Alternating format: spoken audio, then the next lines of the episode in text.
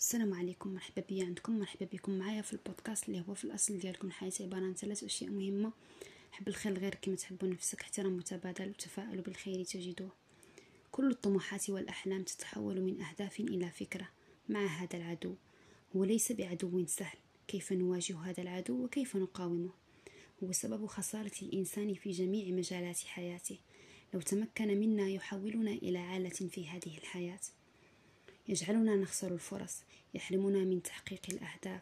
تتراكم علينا الأعمال والمهام حتى يصل الإنسان إلى مرحلة العجز العجز هو وجود إرادة للفعل مع عدم وجود قدرة لإنجازه. أما الكسل فهو تقلص وضعف تلك الإرادة.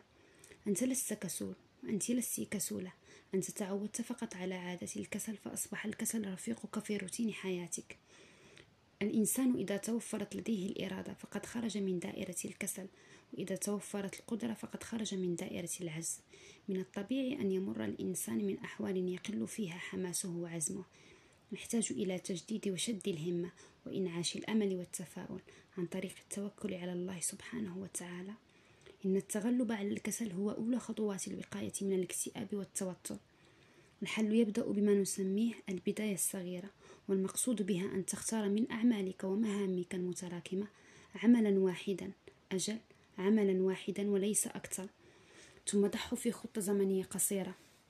وأنجزه بهذه الطريقة ستتخلص من الكسل. ابحث عن أهداف مقنعة واقعية وتحرك باتجاهها. خذ قرار يناسبك. تخيل نفسك رفقة هدفك وحلمك وقرر خلق عادة إيجابية لتتخلص من عادة الكسل. تحس بالتعب مشغول جدا تشعر بالألم. هذه أعذارك التي تخدع بها نفسك.